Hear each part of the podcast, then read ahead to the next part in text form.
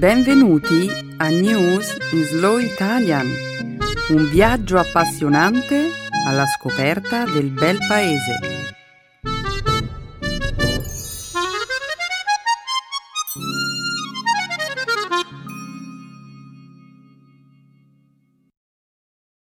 Oggi è giovedì 21 aprile 2016. Benvenuti al nostro programma settimanale News in Slow Italian. Un saluto a tutti. Ciao Stefano. Ciao Benedetta. Un saluto a tutti i nostri ascoltatori. Benvenuti alla trasmissione. Oggi commenteremo i risultati delle primarie presidenziali che si sono svolte nello stato di New York lo scorso martedì.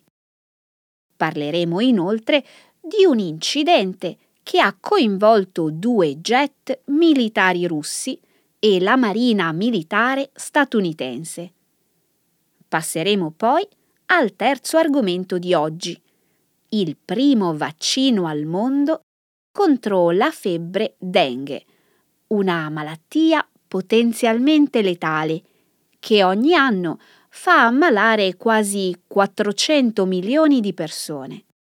E infine parleremo di una curiosa questione che riguarda il diritto a celebrare il culto del prodigioso spaghetto volante.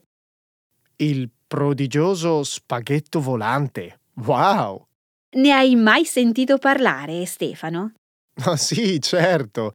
Il pastafarianesimo è legalmente riconosciuto come religione in Polonia, nei Paesi Bassi e in Nuova Zelanda, dove i rappresentanti pastafariani eh, sono autorizzati a celebrare matrimoni e dove nel mese di aprile 2016 ha avuto luogo il primo matrimonio pastafariano legalmente riconosciuto.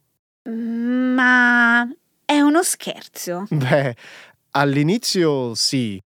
Il prodigioso spaghetto volante è stato descritto per la prima volta nel 2005 in una lettera aperta di carattere satirico scritta da Bobby Henderson per protestare contro la decisione del Ministero dell'Istruzione dello Stato del Kansas di consentire l'insegnamento della teoria del disegno intelligente come alternativa alla teoria evoluzionistica nell'ambito delle lezioni scientifiche nelle scuole pubbliche. Ok, sono sicura che avremo una conversazione entusiasmante a proposito del prodigioso spaghetto volante. Per il momento, però, dobbiamo continuare a presentare la puntata odierna. Nel segmento grammaticale della nostra trasmissione, oggi presenteremo un dialogo molto divertente che illustrerà con numerosi esempi l'argomento di questa settimana. La differenza concettuale tra il passato remoto e il passato prossimo. Come di consueto, concluderemo infine la nostra trasmissione con una conversazione dedicata alle espressioni idiomatiche. La scelta di oggi è mettere il naso fuori casa. Eccellente. Molto bene, Stefano. Vedo che sei pronto per cominciare. Sono super pronto. E non perdiamo altro tempo allora. Che abbia inizio lo spettacolo.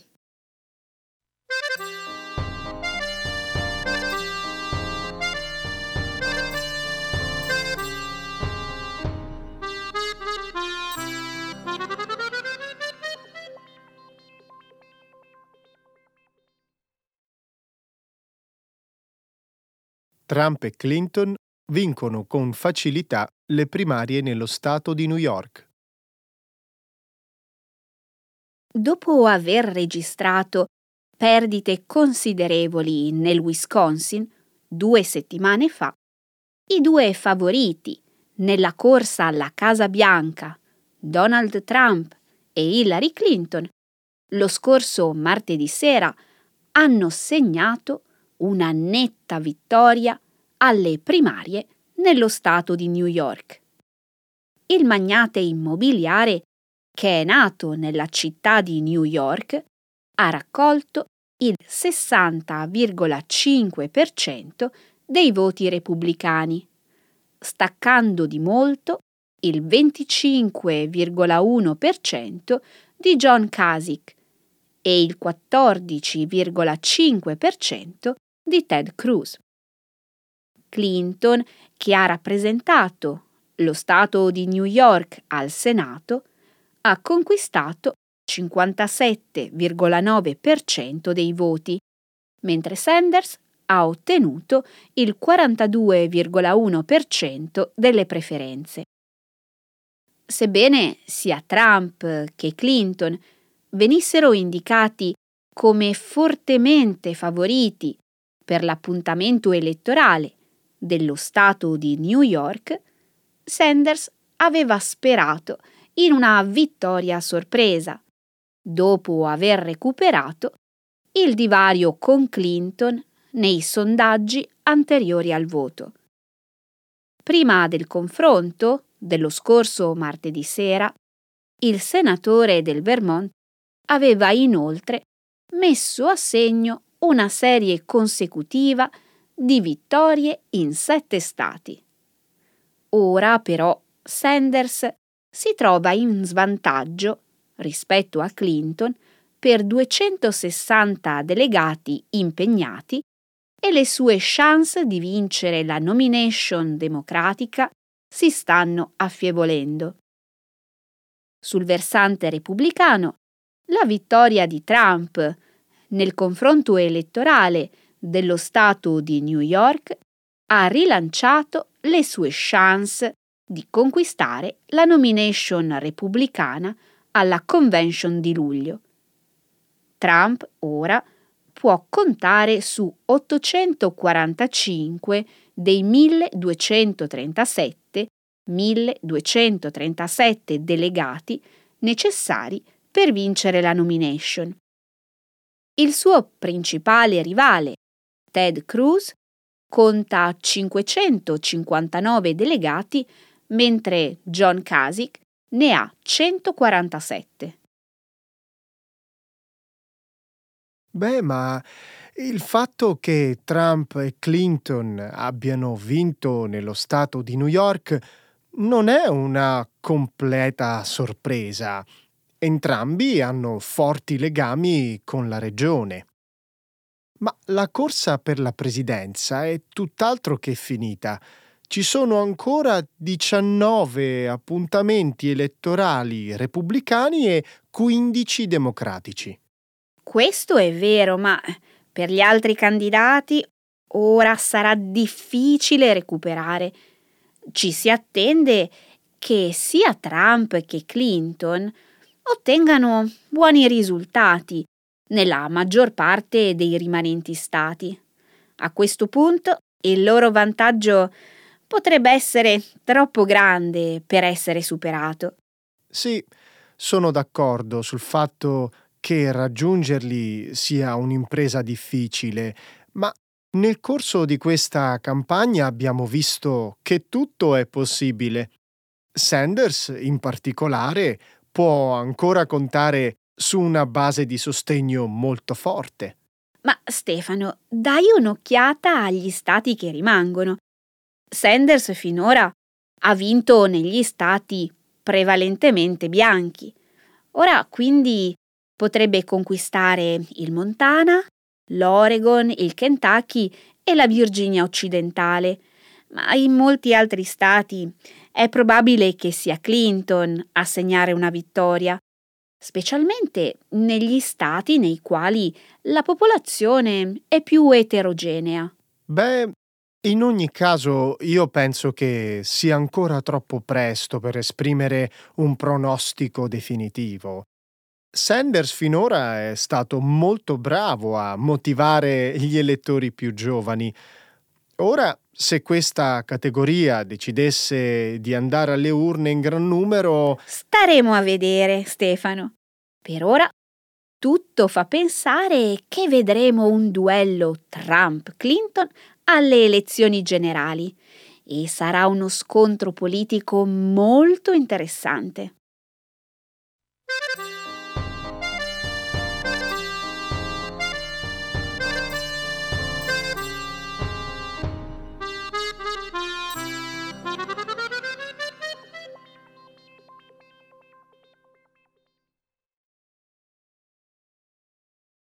tensione nel Mar Baltico per una serie di incontri ravvicinati tra forze armate russe e statunitensi. La scorsa settimana, nel Mar Baltico, degli aerei militari russi hanno effettuato una serie di voli in prossimità di una nave e di un aereo spia delle forze armate americane nel corso di due diversi episodi, suscitando timori su uno scontro armato tra i due eserciti. Il governo degli Stati Uniti ha descritto le manovre russe come pericolose e aggressive, mentre le autorità di Mosca hanno minimizzato la portata degli incidenti.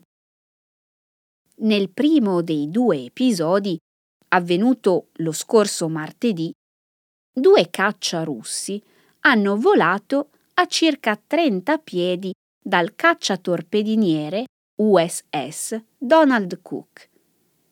In base alle regole di ingaggio statunitensi, i jet militari russi avrebbero potuto essere abbattuti, ha detto il segretario di Stato americano John Kerry. Nel secondo incidente, che ha avuto luogo sabato scorso, un jet russo ha volato a circa 50 piedi da un aereo spia statunitense, eseguendo poi una manovra di avvitamento sopra il velivolo, generando serie preoccupazioni in termini di sicurezza. Sebbene le azioni della Russia abbiano avuto un carattere indubbiamente provocatorio, gli Stati Uniti non hanno ritenuto che rappresentassero una minaccia significativa. Secondo gli analisti, un'effettiva azione di attacco da parte dell'esercito russo è improbabile. Da parte sua, il governo di Mosca ha contestato la versione dei fatti diffusa dagli Stati Uniti e ha puntualizzato che le manovre sono state eseguite nel rispetto delle norme internazionali relative all'uso dello spazio aereo. Sorpresa? Dal comportamento della Russia? No. Nemmeno io. Gli Stati Uniti e la Russia non sono in guerra e il Mar Baltico non è una zona di contesa. Eppure sembra che i russi stessero cercando di dimostrare qualcosa. Eh, così sembra, Stefano. Alcuni, di fatto, hanno definito l'episodio come una trovata pubblicitaria, orchestrata da Vladimir Putin in risposta alla maggior presenza militare statunitense nel Mar Baltico. Sembra quasi di essere nell'epoca della guerra fredda. Immagino che allora questo tipo di incidenti fosse all'ordine del giorno. Ma io mi chiedo, c'è un rischio concreto che questo tipo di incidenti possa sfociare in un conflitto armato? Fortunatamente questo scenario non sembra molto probabile, almeno in questo momento. Per ora sembra che la Russia stia cercando di innervosire le forze armate statunitensi, nulla di più. Ed è improbabile che gli Stati Uniti decidano di lanciare un attacco per primi. Io non ne sarei così sicuro. Volare in prossimità di navi o aerei militari è un'azione pericolosa Cosa sarebbe successo se il pilota avesse perso il controllo, anche solo per un secondo? Magari per uno starnuto. Certo, Stefano, questo è un problema da non sottovalutare. Auspicabilmente, comunque, si tratta di un problema risolvibile, anche se ho la sensazione che ci saranno ulteriori incidenti di questo tipo.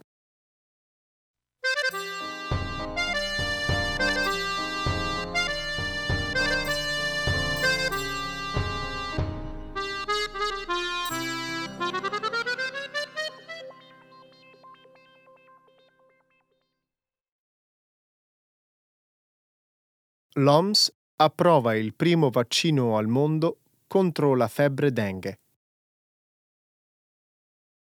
Lo scorso venerdì gli esperti dell'Organizzazione Mondiale della Sanità hanno approvato il primo vaccino contro la febbre dengue, una malattia potenzialmente letale che viene trasmessa dalle zanzare e che ogni anno infetta quasi 400 milioni di persone.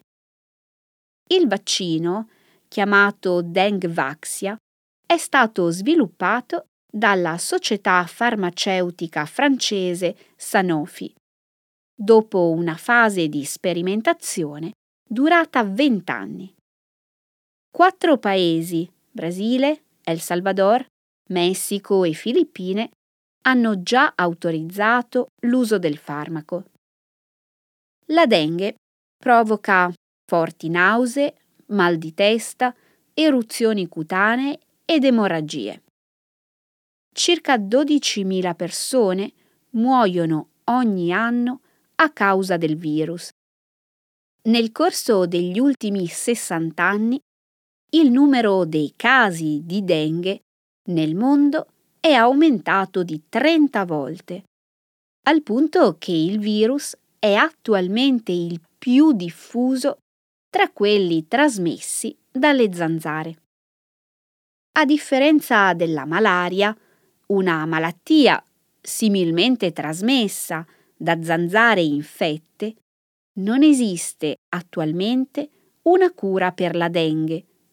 Finora ogni tentativo di sviluppare un vaccino contro la dengue si era rivelato fallimentare. In parte a causa dell'estrema complessità del virus. Ne esistono infatti quattro ceppi, un numero molto più elevato rispetto ad altri virus analogamente letali. Un ulteriore fattore di rallentamento della ricerca è stato il fatto che i farmaci devono essere testati sugli esseri umani, in quanto la sperimentazione sui soggetti animali non è un modello praticabile. Nei test clinici il nuovo vaccino si è rivelato efficace in quasi il 70% dei casi per i bambini dai 9 anni in poi e nel 90-95% dei casi gravi. Questa è una notizia fantastica, Benedetta. Il nuovo vaccino potrà aiutare tantissime persone. Dopotutto, con il cambiamento climatico, un numero sempre maggiore di persone potrebbe correre il rischio di contrarre la dengue nel prossimo futuro. E certo, Stefano, si tratta di un enorme passo avanti. La Sanofi, comunque, dovrebbe produrre 100.000 dosi di vaccino all'anno, ma eh, si calcola che la richiesta reale sarà di circa un miliardo di dosi nell'arco di 5 anni, il che significa che molte persone non potranno ottenere l'assistenza medica di cui hanno bisogno, non subito almeno. Beh, è comunque un ottimo inizio. Gli studi clinici sono stati condotti su ragazzi dai 9 ai 16 anni, Secondo l'Organizzazione Mondiale della Sanità, la somministrazione del vaccino nella prima adolescenza potrebbe ridurre in modo significativo le ospedalizzazioni nel corso dei decenni successivi. È davvero confortante sapere che esiste un vaccino dedicato a una malattia che colpisce così tante persone nei paesi in via di sviluppo. Spesso, infatti, le società farmaceutiche limitano la propria attività di ricerca ai farmaci che beneficiano le aree geografiche più ricche. A questo punto mi auguro che il perseguimento del profitto non interferisca con la possibilità di avere accesso al vaccino. Lo so, Stefano. Al momento non è molto chiaro come la Sanofi intenda trarre profitto dalla commercializzazione del nuovo vaccino. In ogni caso, la società ha già iniziato a proporre delle soluzioni per affrontare il problema dei costi. Per esempio, ha annunciato che offrirà degli sconti ai governi che intendono acquistare il vaccino in grandi quantità.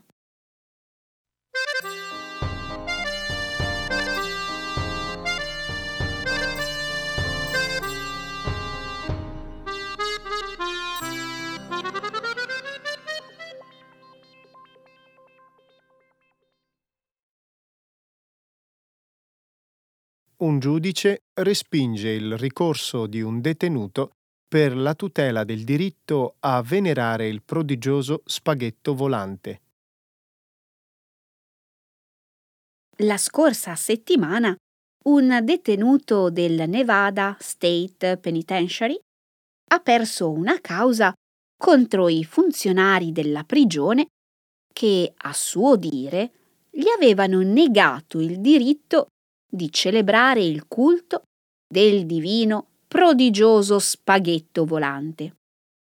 Stephen Cavano, 24 anni, aveva citato in giudizio il Dipartimento dell'amministrazione penitenziaria e alcuni funzionari del carcere, chiedendo un risarcimento di 5 milioni di dollari.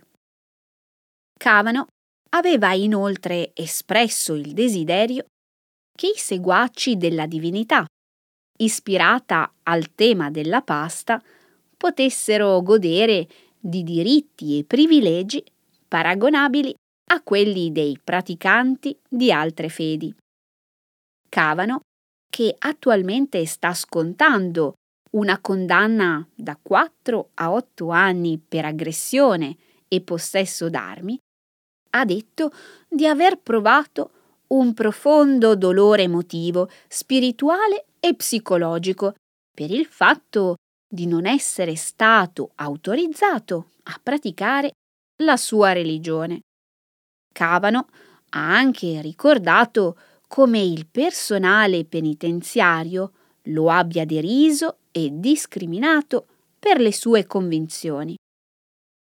Nel respingere la querela, il giudice distrettuale John Gerrard ha affermato che il pastafarianesimo non corrisponde al concetto di religione così come viene definito dalla legge federale.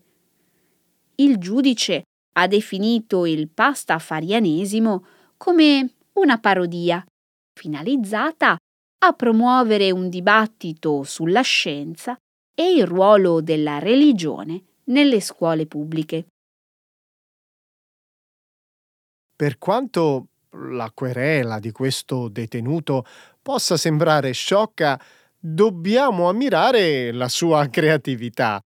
Ha citato in giudizio le autorità chiedendo un risarcimento di 5 milioni di dollari e perché poi per essere libero di adorare un mucchio di spaghetti e mangiare dei beati piatti di pasta. In effetti risulta difficile immaginare che Cavano pensasse di avere una concreta possibilità di vincere la causa.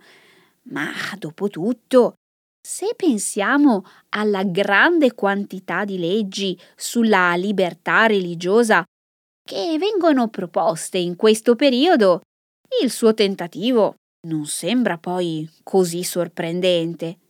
Ma questa non è una religione, Benedetta.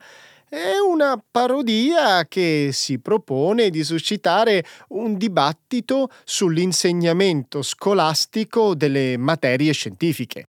Per criticare la teoria del disegno intelligente? Sì, il prodigioso spaghetto volante è stato descritto per la prima volta nel 2005 in una lettera aperta di carattere satirico scritta da Bobby Henderson per protestare contro la decisione del Ministero dell'Istruzione dello Stato del Kansas di consentire l'insegnamento della teoria del disegno intelligente come alternativa alla teoria evoluzionistica nell'ambito delle lezioni scientifiche nelle scuole pubbliche. Mm, capisco.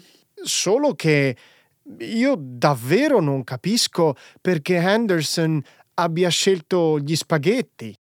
Se avesse scelto un triplo cheeseburger volante o una gigantesca teglia di lasagne, magari potrei sentirmi più vicino alla sua causa. Mm, non so che dirti, Stefano. In ogni caso, il detenuto sarà rilasciato presto Così finalmente potrà adorare la sua divinità in pace.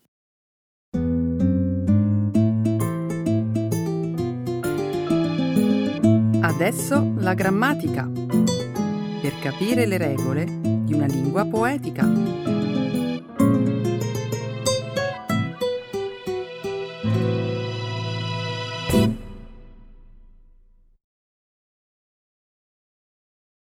conceptual difference between passato remoto and passato prossimo. Ti ho portato un regalo. Si tratta di piccoli dolci di mandorla ricoperti all'esterno da una patina di zucchero. Hai capito di che cosa sto parlando? Sì, mi hai portato i confetti? Esatto! Spero ti piacciono. Ecco, prendili. Finiscili entro stasera. Oh, non aver paura, non arriveranno a varcare la porta di casa mia. Pensavo una cosa. È tradizione italiana offrire i confetti come simbolo di fortuna e prosperità quando si celebrano gli eventi gioiosi della vita. Sì, è vero. Ciò significa che sicuramente li avrai ricevuti in occasione di un evento importante, come un anniversario, un battesimo o magari una laurea. Non credo che tu li abbia comprati. Certo che no. È stato il mio amico Attilio a darmeli. Lui si è sposato sabato scorso la cerimonia, il ricevimento, la musica, eh, tutto è stato bellissimo. Sono di Sulmona? Loro? No, lui è di Genova, mentre lei è americana. Mi riferivo ai confetti. I confetti di Sulmona sono i più famosi al mondo, frutto di un'antichissima tradizione che gli artigiani abruzzesi si tramandano da secoli. Quanto sarebbe antica questa tradizione? Mm, non esiste una data precisa, perché le origini di questo dolce, come lo conosciamo noi oggi, sono tuttora oggetto di studio.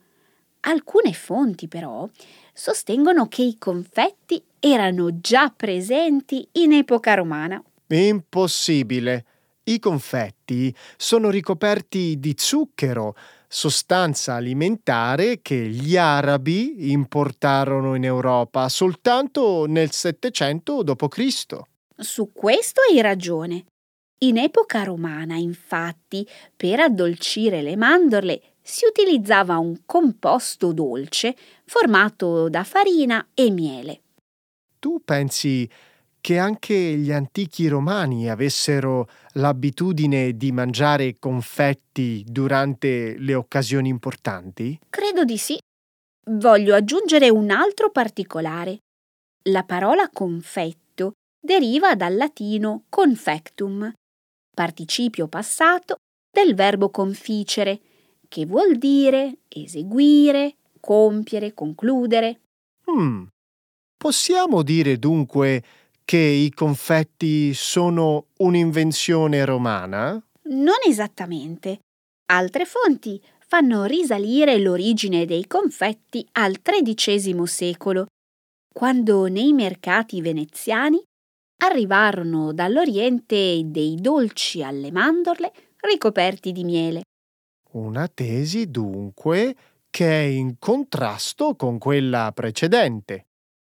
A quale delle due dobbiamo credere? Beh, a quella che ci piace di più. Ora voglio raccontarti un aneddoto molto curioso sui confetti e sugli arabi. Ti ascolto. Si narra che i confetti furono inventati da un medico di origine araba come stratagemma per ingannare i pazienti che si rifiutavano di assumere le sue medicine. Aspetta, fammi indovinare. Il medico decise di ricoprire i suoi preparati con una sostanza dolce per renderli più piacevoli al palato, soprattutto a quello dei bambini. Ottima intuizione. Adesso basta parlare. È arrivato il momento di gustare il mio primo confetto. Ecco le espressioni, un saggio di una cultura che ride e sa far vivere forti emozioni.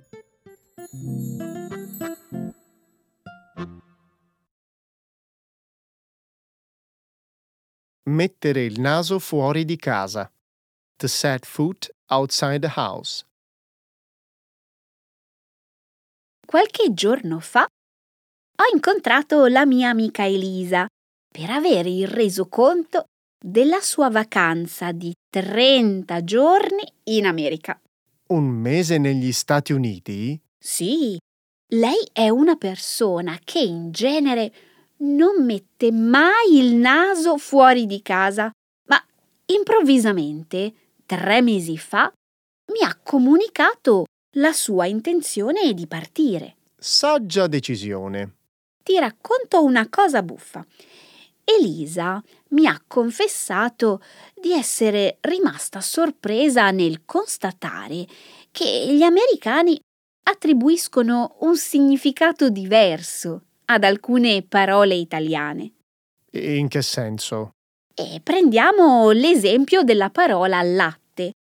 Nei caffè americani questa parola indica l'equivalente di quello che gli italiani chiamano latte macchiato, frutto della combinazione tra latte e caffè. Vabbè, questa differenza è piuttosto nota. Beh, lo sai tu che hai viaggiato tanto, ma per la mia amica, che non ha mai messo il naso fuori di casa, scoprire questa differenza è stata un'esperienza curiosa. Beh, hai ragione. Lei è rimasta sorpresa persino quando in un ristorante di New York, credendo di aver ordinato una pizza con i peperoni, si è vista servire una pizza con del salame piccante. È vero, eh, per gli americani i pepperoni eh, non sono ortaggi, ma una varietà di salame piccante. Esatto. Che confusione! Beh, per essere una persona che non ha mai messo il naso fuori di casa, sembra che Elisa sia stata veloce a cogliere alcune differenze linguistiche tra noi e gli americani. Sì, è così. Sono numerose le parole italiane che in inglese hanno un altro significato, come per esempio la parola bimbo. Conosci il suo significato? In italiano vuol dire bambino. Bimbo in inglese indica una donna superficiale ed eccessivamente interessata ad apparire fisicamente attraente. Adesso tocca a me. Sai cosa vuol dire in inglese vista e camera? Che in italiano indicano la facoltà di vedere e uno spazio abitativo in un appartamento? Facilissimo. La prima parola indica un panorama, mentre la seconda una macchina fotografica. Prova a trovare un termine meno comune. Mm, ho esaurito le mie conoscenze. Sorry. Ci penso io allora a fare qualche altro esempio. Che cosa vuol dire il termine gonzo? Beh, eh, gonzo in italiano indica un individuo sempliciotto, un credulone, uno sciocco. Giusto. In inglese invece la parola gonzo indica un particolare stile di giornalismo, conosciuto con l'espressione gonzo journalism. Ti spiego di che cosa si tratta. Oh sì, per favore. Gonzo journalism indica uno stile di scrittura senza pretese di obiettività, nel quale i reporter sono parte integrante della narrazione e sviluppano il racconto in prima persona. Ti faccio un altro esempio. Sai cosa vuol dire in inglese al fresco? No, ma te lo saprò dire la prossima volta. Farò una ricerca e ti prometto che non metterò il naso fuori di casa fino a quando non avrò trovato il suo significato.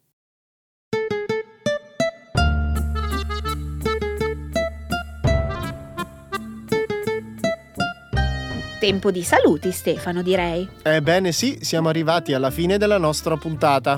E allora mettiamo il naso fuori dello studio perché abbiamo una cosa importante da celebrare oggi. Ah sì, e cosa? Il tuo compleanno, tanti auguri! Grazie. Sai quanti anni faccio? Mmm, troppo pochi. 18.